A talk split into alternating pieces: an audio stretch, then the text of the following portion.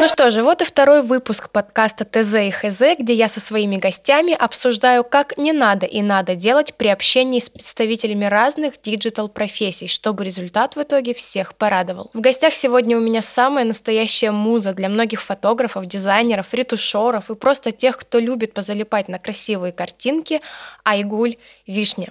Привет. Привет, Игуль. Могу я тебя попросить саму себя представить, чтобы вот в полной мере сложился образ. Я не хочу говорить о тебе travel-блогер или фотограф. В шапке профиля у тебя тоже это не написано. Так вот, кто ты, Айгуль? Сейчас я определяю себя больше как блогер-фотограф а, и преподаватель фотографии. А, Идем в сторону онлайн-курсов. Я пока что, наверное, единственный блогер, эксперт, который еще не продает своих курсов, зарабатывает больше на работе с другими клиентами. Поэтому я, наверное, идеальный гость а, здесь, чтобы с тобой обсудить все про ТЗ, которые нам дают. Я училась на графического дизайнера, абсолютно обычный какой-то вот такой вуз у меня был, ну, может быть, и необычный, но для меня такой. После этого начала заниматься фотографией, и как-то постепенно вот а, у меня пошел Инстаграм, и сейчас это прям моя стезя. У меня уже были какие-то награды по фотографии, и определенным образом меня замечают, я вижу, что не просто я считаю себя классной, но и другие с этим соглашаются. Выигрывала, не знаю, вручал мне, например, Собянин приз а, как лучшего фотографа московской зимы. Одной из первых московских зим, которые были очень красиво украшены общем, регалий на самом деле достаточно, но я себя определяю не ими, а больше тем, что вот я такой творческий фотограф и блогер. Обожаю людей, которых даже спрашивать не надо. Это был мой первый вопрос. Айгуль, расскажи, как вообще начался твой путь? Я поняла, что ты училась на графического дизайнера. Давай немножечко о том, чем ты зарабатываешь сейчас на жизнь, из чего состоит твоя работа. У блогеров а, несколько видов а, вариантов заработка, и мой основной — это работа с брендами. А, различные бренды находят меня, находят сами, мне не приходится их искать. Работает, не знаю, сарафанное, видимо, радио, работает... Ну, в принципе, люди знают мои картинки, часто, зачастую человек может просто меня давно фоловит, а потом начинает работать с каким в каком-то агентстве и, соответственно, предлагает меня как, как мою кандидатуру. В чем заключается моя работа, именно та, которая приносит непосредственный денежный заработок? А, мне пишут э, агентства, изредка бренды напрямую, но это какие-то маленькие, небольшие. Естественно, крупные бренды обязаны работать э, через агентство. У них, э, естественно, какие-то есть свои концепции, рекламные кампании, что-то, может быть, какой-то новый продукт, новая акция, что все, что они хотят показать.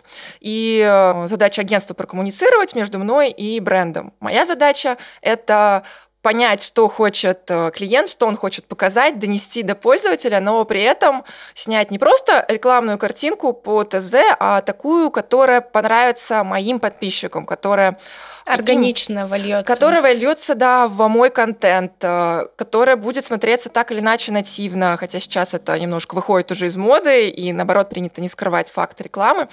А, я и не скрываю, просто все равно не всегда все догадываются об этом.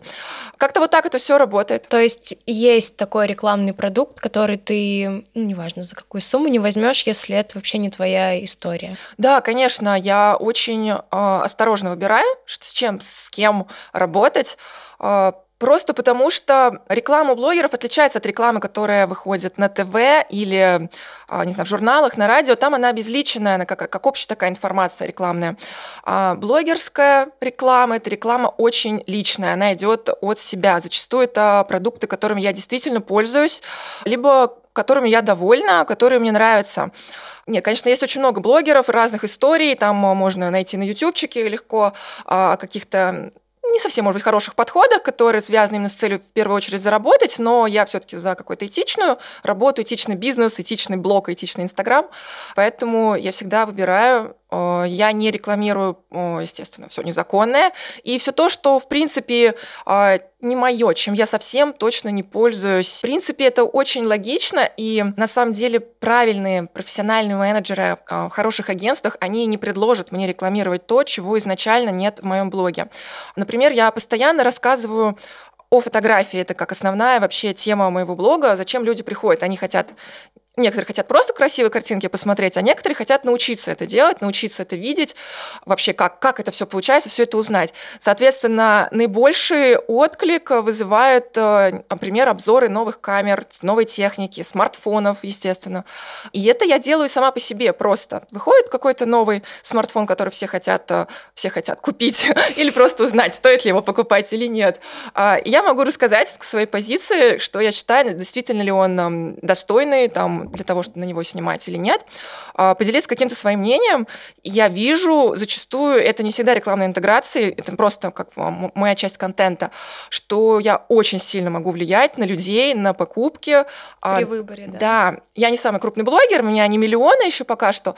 На ту аудиторию, которая есть, это огромное доверие, потому что когда так получилось, что я покритиковала один смартфон, я такая, а будь я крупнее, я могла бы обвалить продажи. Ну, потому что мне очень много людей написали, а я вот так сомневался, думал, спасибо за честный обзор.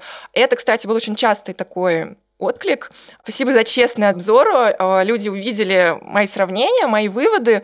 Где-то согласились, где-то нет, что-то для себя решили. Но в любом случае меня очень благодарили за честный обзор. Этого людям очень не хватает.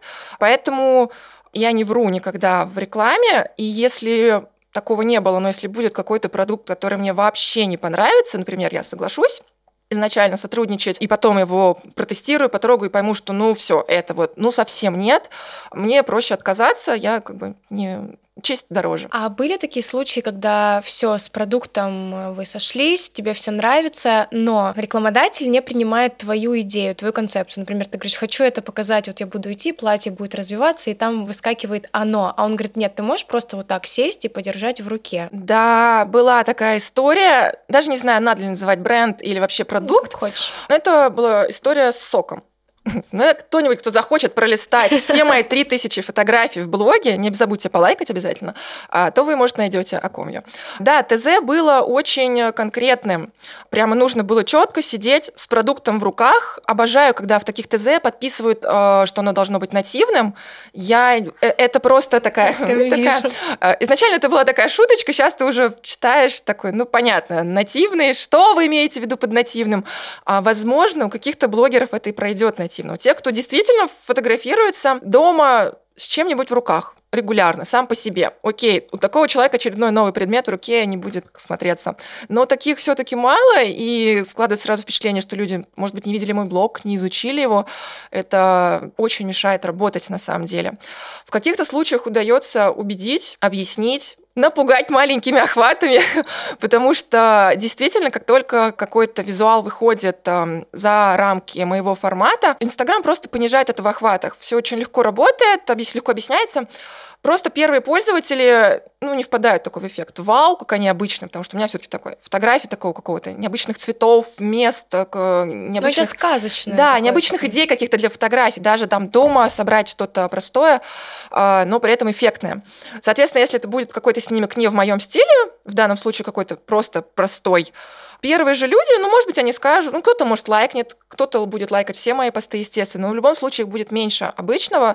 Пост тут же понизится в охватах. И причем а, сейчас, последние, вот я наблюдаю месяц-два, эти новые алгоритмы Инстаграма, разница может быть не на 20%, не даже на 15%, а, например, при средних там 70-100 тысячах охвата можно внезапно получить 15 тысяч. Кстати, я хотела спросить, что для работодателя, ой, рекламодателя, когда он покупает у тебя пост, является тем самым KPI? Ну как количество лайков, но ну, это странно, действительно, Инстаграм меняет все. Как они оценивают? В основном а, по охватам. В принципе, изначально э, требуют показать какую-то статистику охватов. Но, конечно, проблема в том, что я не могу ее гарантировать прям можно там доплачивать до таргет Инстаграму, э, но не всегда, кстати, рекламодатель за такое решение по разным причинам. Но в целом, да, они смотрят охваты, однако не всегда потому что у меня очень творческие снимки, и бывает, что я могу получить довольно большую сумму, гораздо большую привычных сумм среди блогеров моих охватов, потому что мне заранее говорят, что хотят купить мои снимки. И они уходят уже в рекламу, в таргет, в их социальные сети. Так работаю с одним брендом, я как амбассадор такой, получается, уже полгода. Все мои фотографии они выкупают. Они у меня спрашивают охваты, но там э, во время первого нашего карантина они у меня слегка упали, и вообще никаких претензий не было по этому поводу, там, но все равно, когда ты присылаешь охваты, они меньше ожидаемых, тебе могут написать там, ну вот, а мы хотели больше, ну хоть что-то. Все, все, все, все устраивает, и я понимаю, что в данном случае, да, конечно, охваты там важны в какой-то степени, но не это главное. Люди хотят от меня в первую очередь вот именно эффектную картинку, которую они сами там уже за нужные суммы покажут. Придумают, что с да, делать. денут, покажут, потому что она вдохновит э, других пользователей, может, не моих, но еще каких-то. Мне кажется, твоя самая такая больная тема — авторские права. Вот недавно видела у тебя в сторис, ты была в Питере, заходишь в пассаж, который находится на Невском проспекте, где гостиный двор, и там висит твоя фотография, да. Подписанная авторством вообще странного паблика. Очень э, странная история, таких очень много. Реально э, фотографии мои довольно эффектные, их приятно где-то использовать. Э, зачастую многие из них вирусятся, независимо от того, выложены они у меня или еще где-то появляются в других пабликах без подписи и прочее. Но если для какого-то обычного пользователя простительно найти какую-то фоточку, ну вот у человека 100 тысяч подписчиков, ему понравилось, 100 тысяч, что я такое говорю? Ну вот у человека 100 подписчиков, друзей его, и вот он нашел какую-то фоточку, она ему понравилась, он ее использовал где-то там для себя, а, выложил себе в профиль, я таким людям могу просто написать, что вы немножко тут нарушаете авторские права мои. Но когда это используется одной из центральных галерей Петербурга, находящейся на Невском, это, конечно, провал. Ну, как бы организация просто по нулям. Я а уже виноваты даже... ли эти люди? Может быть, у нас пока почему-то в России нет вообще такого, к сожалению, понятия, как э, авторские права, что касается интернета? Ну, вообще-то незнание закона от него не освобождает вообще никак. Э, и я уже даже связывалась с юристом, готовим там заявку сейчас. Ну, не знаю, там что-то получится, нет. Я не любитель склок, каких-то прям выяснений, еще что-то, но э, думаю, что однажды я к этому приду, прямо вот к работе с юристами. Знаю, что многие даже зарабатывают на том, что вот э, как так или иначе нарушаются их авторские права. Люди не знают очень часто, очень много. Многие считают, что если что-то есть в интернете, значит оно для всех доходило до того, что я написала девочке, блогерше, у нее было где-то там 12-15 тысяч подписчиков. А, я считаю, что это достаточно аудитория для того, чтобы уже быть в курсе, как работать с контентом. Блог связан с заработками все таки Какой-то, не просто так, случайно у нее там откуда-то они взялись. Я попросила даже не удалить, а попросила просто подписать. Ну вот раз уж вы использовали. А в ответ а, зачастую можно получить хамство. Это не всегда, но такое бывает. И тот случай был совершенно эпичным. Я его прям даже поделилась им в сторис. Потому что мне ответили, что я нашла эту фотку в паблике, и если я захочу подписать авторство, то я подпишу этот паблик. И я такая, что? Что? А, но в Инстаграме бороться с нарушением авторских прав гораздо легче, чем с галереей в Петербурге, хотя бы потому, что не требуется платить юристу, связываться нотариально, все заверять и так далее. Там достаточно отправить заявку на английском языке о нарушении прав, предъявить как бы, свой исходник, то, что это ты сделал, ну, то есть доказать свое авторство, и предъявить ссылку, собственно, на контент, который нарушает твои авторские права. При желании можно добиться удаления где-то, я не знаю, минут за 20-30, даже если там актуально. Отвечает, я уже просекла фишку, что они находятся в Америке, техподдержка. Поэтому Поэтому если делать в рабочее время американское, нью-йоркское, я не знаю, того полушария, да, то можно добиться более быстрого ответа, быстрой реакции. А пост той девушки был удален, Хочется сделать огромное предупреждение всем, кто болеет за свои странички, свои блоги. Если на вас пожалуются три автора, всего три разных автора, ваша страница будет удалена. В теневом бане нет? Нет, Или прям удалена. удалена. Удаляется. А, ничего себе. А, так сложилось, что выходил несколько раз, что моя жалоба была последней, третьей, и у человека удаляли профиль, то есть э, есть прям случаи. Ну, что поделать? Окей. Я на самом деле добрая, я сначала предупреждаю, пишу вежливое сообщение в директ. Если на него не реагируют, хамят или там сопротивляются, тогда уже могу отправить официальную жалобу. Слушай, это очень полезно, особенно если нас будут слушать начинающие блогеры или вообще кто хочет этим заниматься. И мы отошли немного от темы, но я все-таки спрошу, почему именно ты развиваешь Инстаграм? Вообще, как ты относишься к остальным соцсетям? Насколько считаешь их нужными сейчас? Я скорее про ВКонтакте, Фейсбук, Одноклассники даже. Мне кажется, эти сети немножечко ушли прошлое. Может быть, я не их целевая аудитория, потому что мне в них стало сидеть неинтересно. Одно время я постоянно была в ВКонтакте, собственно, где-то там я, наверное, научилась ввести а, ну, такому жизнь в блогинге, что называется. У меня была страничка, которая была как блог, и уже тогда я получала комментарий, как прикольно зайти и почитать твою стену. Стену! Я так давно не заходила в ВКонтакте, я уже забываю, как это вообще все.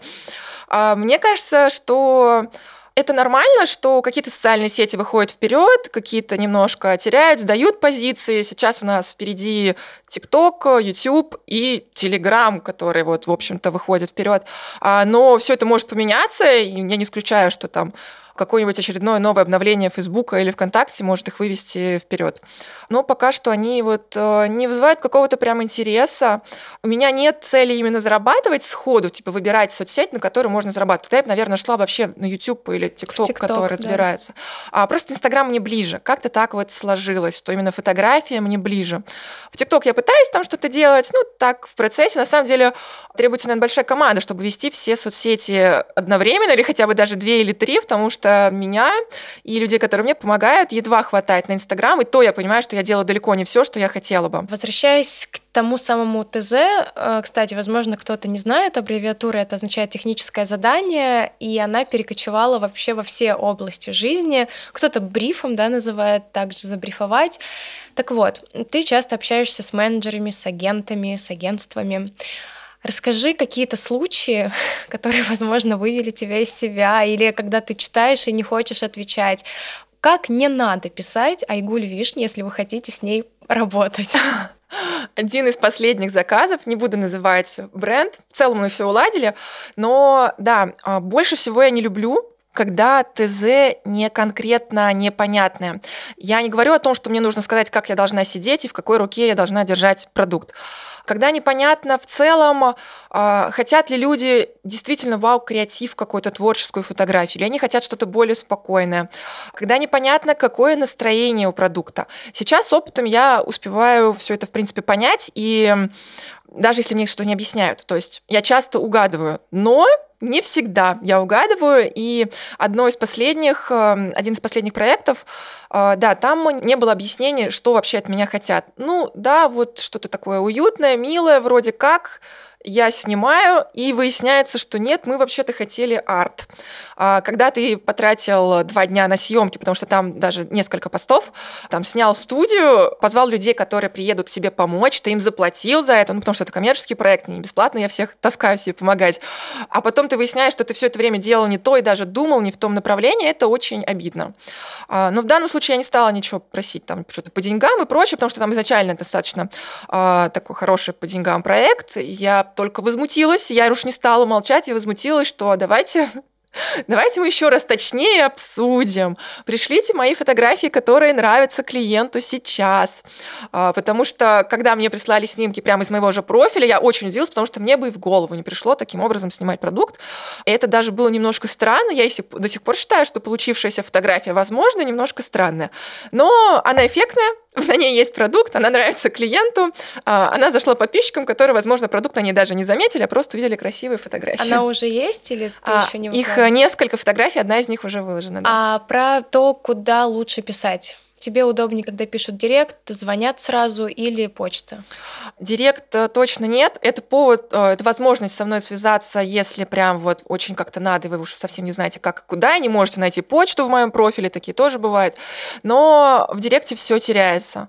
Любые договоренности. Он просто директ блогера это такая черная дыра, там все исчезает. Э, если я открыла сообщение, я в этот момент, например, куда-то где-то бегу, я могу там что-то ответить и не найти это сообщение уже через час.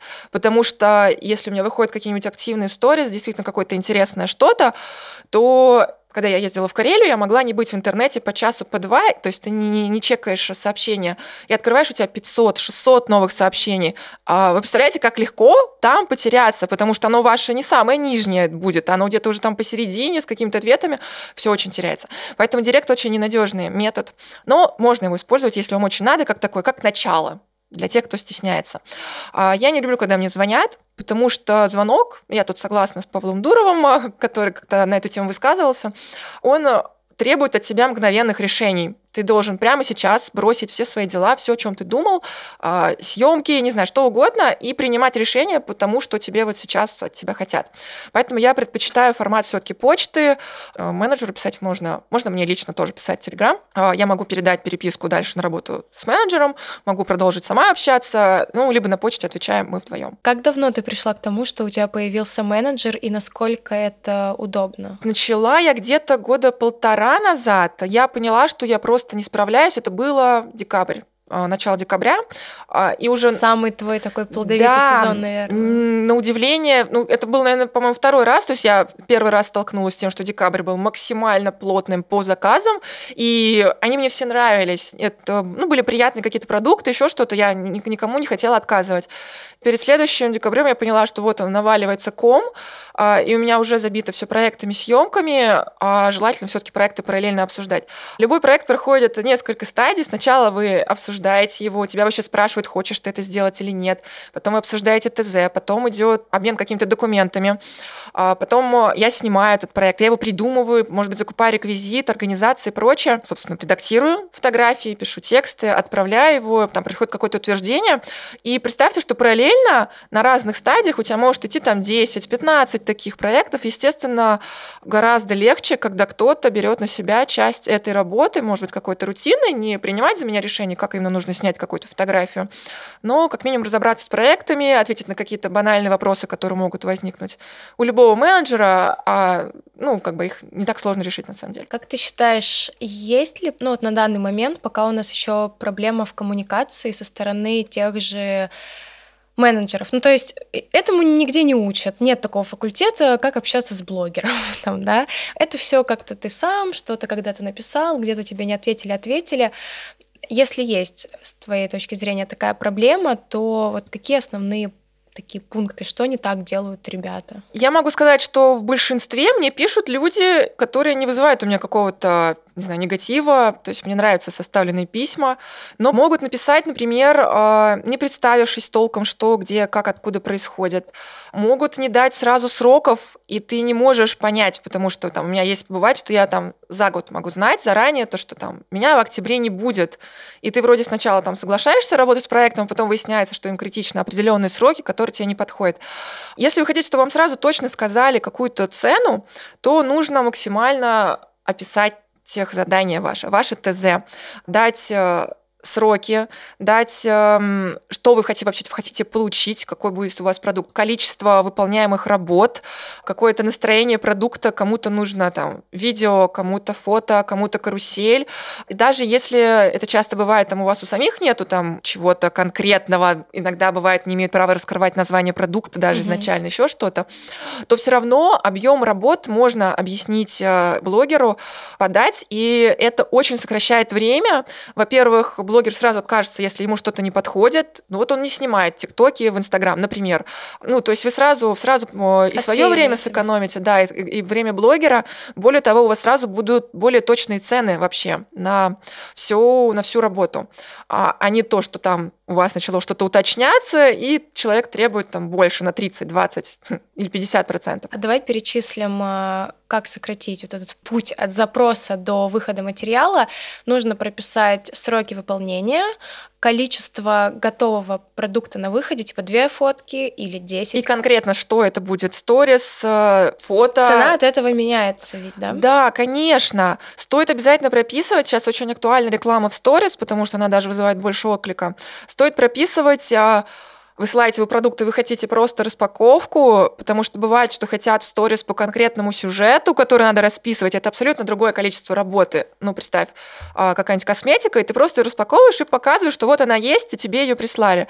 А может быть, это какой-то сюжет, где ты ее пробуешь, обязательно наносишь, а, тестируешь с кем-то, еще что-то. А, разыгрываются, не знаю, вайнерами целыми сценки и прочее, и тогда это для того, чтобы снять сторис, нужно, не знаю, там пять человек, которые будут кто-то снимать, кто-то подыгрывать, кто-то подбрасывать и так далее. Ну, то есть а, а, должно быть понимание хотя бы, сколько уйдет трудозатрат на вот это вот, на работу можно не писать конкретно, можно сказать, что там фото в стиле лайфстайл, мы хотим какой-то арт-фото, у нас будет видео с сюжетом, или там видео просто атмосферное, там, как вы пьете этот чай, например, там, или эти конфеты едите, еще что-то. А ты на промежуточном этапе согласовываешь с заказчиком, что получается? Или ты вот приняла и сделала фотку и сдала? А, я обычно присылаю только если прям просят. Если просят, я могу прислать и там фотостудию конкретно, где мы будем снимать какой-то образ.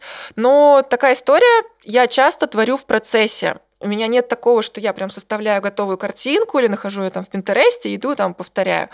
Обычно есть какие-то общие составляющие, там вот, да, такой примерно интерьер, такие цвета, такое настроение, а дальше ты начинаешь творить, и какие-то картинки э, рождаются прям вот, а, собственно, в процессе съемки. А зачастую в процессе обработки, такое вообще у меня тоже не редкость, потому что ну, я очень хорошо умею обрабатывать фотографии и могу дополнить реальность так, что будет непонятно, что она вообще, в принципе, не настоящая какая-то. И можно что-то переделать уже там постфактум, обрабатывая фотографию, я могу сделать изначально по какой-то идее, но предпочитаю так немножко творить просто в заданном направлении. А, но могу сказать, что довольно редко получается так, что вот прям ну совсем не нравится. Это реально там одна история там в год, две истории. Ты сказала про обработку. Действительно, твои фотографии твои, еще там несколько имен блогеров, на мой вкус, которых могу назвать, которые видно, что это уже не там приложение в телефоне, а что-то посерьезнее. Как ты относишься к засилью сейчас якобы похожих по стилю на тебя блогеров? Я просто их вижу очень много, потому что моя работа — это искать блогеров. Ну, ты знаешь, так я и тебя нашла. Я вижу кучу плохой, хорошей рекламы, странные фотографии, обработку плохую, я условно лучше делаю. В общем, сейчас каждый считает себя и путешественником, travel-блогером, и фотографом. Вот как относишься к такой конкуренции? Чувствуешь ли ты ее? Ситуация которая есть в любой профессии. Всегда есть люди, которые хорошо что-то умеют, всегда есть те, кто умеет что-то немножко хуже, но пытаются. А, есть те, кто не придумывает свое, а копирует. Я в целом так, знаете, с принятием, в общем-то, этого всего. А бывает, что раздражают конкретные некоторые личности, которые прям слишком сильно копируют э, все, что ты делаешь. Даже не обработку, ее, наверное, сложно прям скопировать. Можно попробовать, наверное. Попробуйте, ребята. Но пока я не выпущу свой курс, все будет сложно. Там просто действительно многие вещи сложны технически, и не каждый просто так вот скажет, о, я хочу повторить и пойду. Там надо уметь, таких людей мало. И если человек может прям классно скопировать, значит, он уже, ну, уже какой-то умеющий что-то человек. И Обычно такие люди не занимаются копированием, у них все-таки свои какие-то есть навыки. Но те, кто что-то прям копирует, даже не обработку, а вот там идеи кадров, локации, а, иногда вызывают раздражение, но обычно в том случае, если это человек, который на этом зарабатывает. Если человек идет, я выкладываю в сторис какое-нибудь интересное место, на следующий день мне присылают э, там фотографии или даже тоже сторис другого человека, который говорит, смотрите, что я нашел и показывает мои ракурсы. Ты такой думаешь, ну блин, а, ну это как-то вот, ну некрасиво. Это, ну такое неприятие в принципе каких-то вещей, которые, ну может не совсем высокоморальные, да, такие-то, и нам это неприятно. Так же, как нам, не знаю, неприятно на злодеев каких-нибудь смотреть в мультиках. А вот э, когда это повторяют люди, которые учатся, которые на меня подписаны, которые вдохновляются мной, пишут, что нам понравилось, нам очень клево, вот как Айгуль сняла, мне теперь тоже так захотелось, то я вообще всеми руками и ногами за, за вот такое. А, я за то, чтобы у нас было больше классного контента. Я пока не учу обработки, но в сторис очень много про обучение обучение, как найти ракурсы, как вообще снимать, как вот э, а, простым смартфоном на пустом месте сделать что-то интересное. И э, у нас с подписчиками прям такое постоянно идет живое общение. Я одно время очень много репостила, потом перестала, потому что их становится слишком много. Я как-то, ну, часто репосты портят охваты да, в сторис, да. да. А, но на самом деле там какая-то внутрянка, а, она очень, очень активная. И это такое, это взаимная помощь, потому что я рассказываю людям, как что-то снять красивое, они снимают, отмечают меня, я получаю какую-то там мини-рекламу. Или люди из чувства благодарности присылают мне, например, сами какие-нибудь красивые, интересные, необычные новые места, типа вот, а, сходите сюда. Вот мы были в Карелии, мне не очень понравился, как сейчас там устроено все в карьере. А, и мне присылают, вот, можно сюда пойти, можно здесь сделать, вот тут вот все классно. А, то есть тоже начинает делиться такой взаимно, взаимная помощь, я не знаю, взаимные плюсы. И от того, что эти люди пользуются моими приемами, это вообще просто классно. Нас будет больше людей. Учитель и ученики. Да, да, это очень здорово. Вообще вот в таком варианте это очень вдохновляет, нету какого-то негатива. Так что да, мне не нравится только когда вот идет зарабатывание и прям присваивание чего-то чужого.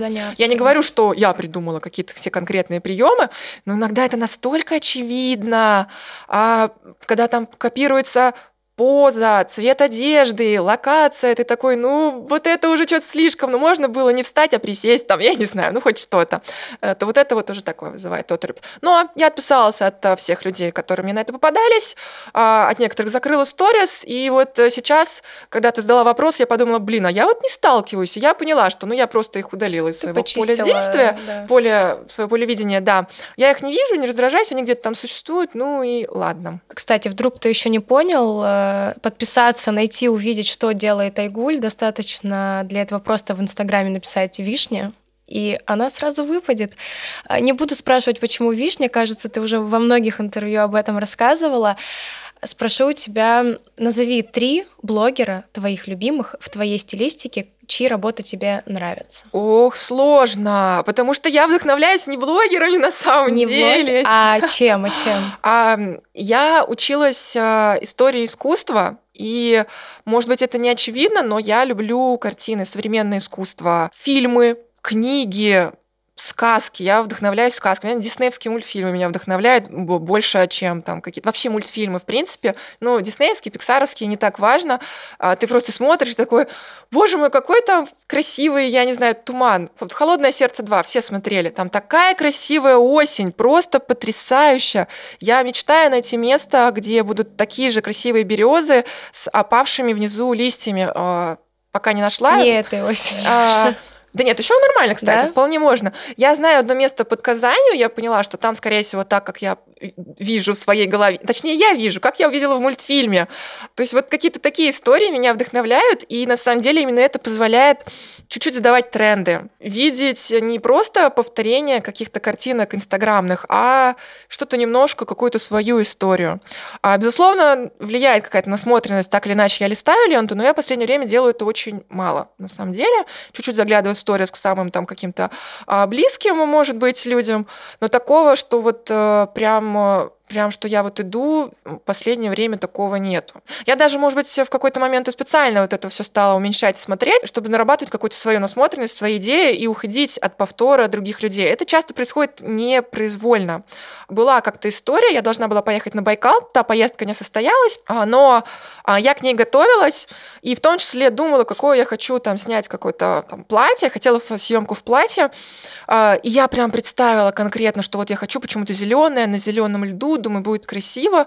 А, я не поехала в эту поездку, и где-то там через недельки две увидела очень похожую фотографию в Инстаграме. И я просто такая думала, либо мы вместе где-то куда-то смотрели, либо я видела этот снимок раньше, забыла его, и теперь мне кажется, что это я его придумала, потому что, ну, это очень странно, когда ты хотел что-то снять, не рассказал никому, а, и увидел этот снимок.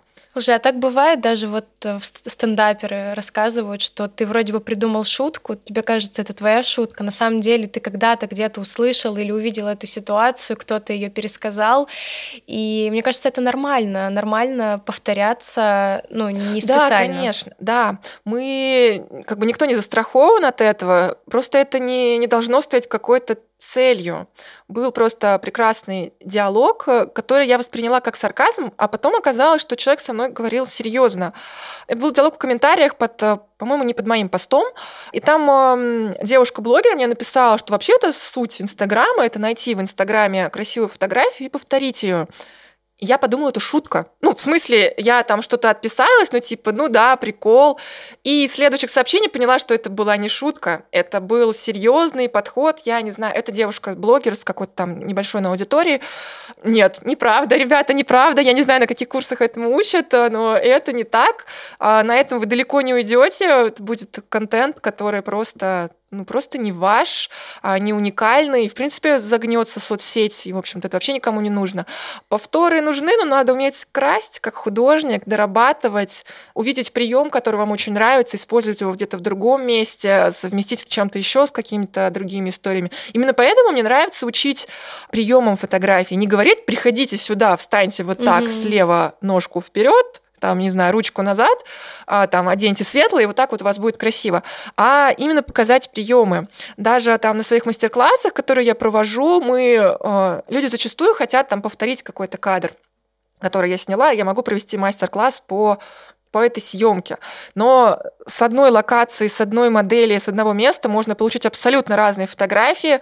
Пусть даже они все будут моей стилистики, ну, у каждого своя, да, стилистика, но это будут разные ракурсы сверху, снизу. У них будет, у них может быть действительно очень разное настроение от э, там какого-то там романтично-мягкого до какого-то движения, там драйва и так далее. И в этом как раз самое классное, что можно привнести свое, находясь на одном и том же месте, да, там даже с одной и той же там моделью. А, так что я не за повторы, тем более не за копирование. Ну, если очень хочется, конечно, ребят. Ну да, возможно, она перепутала как раз-таки насмотренность с, с не с повторами, как это называть? Вначале нужно научиться копировать что-то у лучших, чтобы потом создать что-то свое. Может быть, да, но когда ты блогер с аудиторией больше 100 тысяч, это уже неприемлемо, не то. конечно. Не то, да. Надо учиться было mm-hmm. раньше. Слушай, такой будет сейчас последний вопрос, вообще не по этой теме, но ты travel-блогер, и я не могу не спросить, э, куда планируешь ехать вот до конца 2020 года, может, на Новый год куда-то? Какие планы? Потрясающе. Нас вроде 20 научил ничего не планировать дальше недели, ничего. Поэтому я не планирую, прям вот так вот, чтобы вот, чтобы потом не расстраиваться, что что-то не сложилось, а, потому что изначально как-то я переживала обо всех поездках, которые не случились весной и летом даже, так что их было должно было быть много. Я думаю, естественно, о поездках по России, вряд ли я поеду куда-то в Турцию, только если прям пригласят, и то вряд ли, мне кажется, не, не стоит оно того риска, пока что, по крайней мере. А, я думаю о Тереберке и, может быть, о Северном сиянии. Последим, посмотрим, что там с расписанием. Я ловила Северное сияние в Лапландии, это было прекрасно. Так что, может быть, поедем в Мурманск и там дальше. Ну, я думаю, не думаю, я желаю, чтобы это все получилось, все сбылось. И запускаю уже скорее свой онлайн-курс. Я уверена, что это будет очень популярно, потому что работы твои — это не просто фотографии, это картины, и это сейчас не какая-то там лесть, потому что ты мой гость, а потому что я подписана на тебя уже точно года три, и отписываться не хочется. Хотя в Инстаграме это тоже частая история. Подписался, отписался, надоело, не надоело. Друзья, вам спасибо, что вы слушали. С вами была я, Вика Ледовская, и мой подкаст ТЗ и ХЗ.